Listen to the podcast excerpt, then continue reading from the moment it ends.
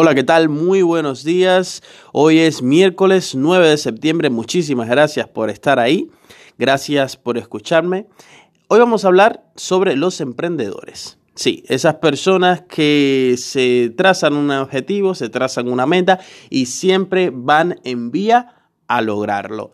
Este tipo de personas, que puede ser cualquier tipo de persona, no hay necesidad de entrar en una categoría de personas, pues son los que en parte se han visto más afectados por toda esta historia del coronavirus y de la enfermedad que está afectando al mundo y que ha paralizado al planeta, eh, por así decirlo. ¿Qué pasa? Nosotros pensamos que eh, lo que teníamos previsto para este año pues no se pueda lograr, específicamente eh, porque ya se está acabando el año, pues no hemos visto mejoras notables en cuanto a esta situación y es comprensible que perdamos la ilusión y perdamos las esperanzas de que lo que teníamos pendiente por hacer ya no lo vamos a poder hacer. Eso es el, ese es el primer error, perder la esperanza, perder la ilusión. Eso es lo último que se pierde. Sé que es una frase hecha, pero es importante recalcarla porque la ilusión y la esperanza son la base, son el motor para lograr todo lo que queramos en la vida. Yo mismo, por ejemplo, siempre he querido ser actor y desde pequeño me lo he propuesto. Siempre he tenido la ilusión y la esperanza como motor impulsor en mi vida. Y entonces eh, es lo que me ha ayudado a estar donde estoy. He pasado por muchísimas situaciones desagradables, he pasado por muchísimas trabas, pero siempre manteniendo la ilusión y la esperanza he podido lograr pasito a pasito las cosas que me he propuesto. Siempre en la vida vamos a tener trabas, siempre en la vida vamos a tener cosas que nos detengan el paso momentáneamente, pero nosotros tenemos que saber con inteligencia cómo esquivarlas y seguir adelante.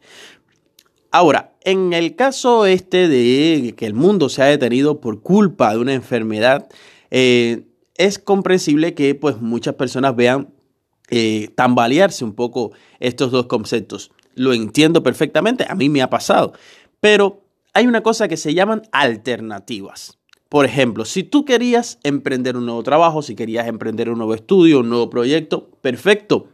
No lo puedes hacer porque no puedes salir de casa, hay confinamiento, hay eh, cuarentena. No importa, busca alternativas. Te pongo un ejemplo, el ejemplo mío.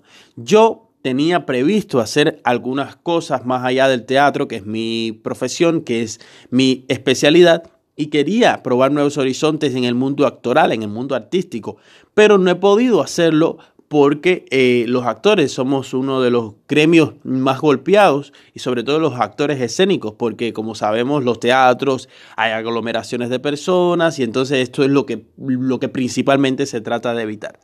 Entonces yo he buscado alternativas, por ejemplo estas, compartir con ustedes eh, a base de podcast, de radio, que es algo nuevo para mí, a base de audios, compartir experiencias. Y me encanta, y entonces es una alternativa con la que me siento cómodo porque en el fondo mi trabajo es comunicar, mi trabajo es transmitir y aquí he encontrado ese paliativo a lo que quería hacer en este año, las cosas que quería hacer. También he hecho YouTube, he interactuado un poco más vía digital.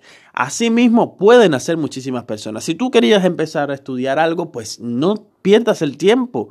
No lo vas a estudiar con un profesor presencialmente, pero puedes investigar vía online, puedes investigar en libros y otras cosas. Si querías hacer un proyecto, pues senta las bases de ese proyecto, ponte a estudiar la factibilidad que tenga tu proyecto. Y es importante que no perdamos el tiempo, que busquemos alternativas. Si eres una persona que decías, no, quiero en este año proponerme cambiar la casa, cambiar el estilo, eh, comprar cosas nuevas, pues organiza la casa, reorganízala.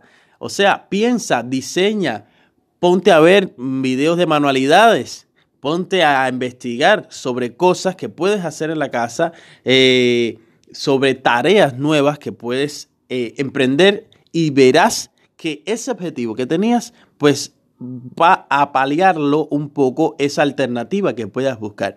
Lo importante, señores, es no perder la ilusión, no perder nunca la esperanza, porque ese es el motor que nos impulsa a lograr las cosas y los objetivos en la vida. Es importantísimo eh, que nunca, nunca, nunca perdamos estos dos conceptos porque es lo que nos va a mantener vivos y hacia adelante. Muchísimas gracias. Nosotros nos vemos ahorita en la tarde. Vamos a seguir conversando con otros temas.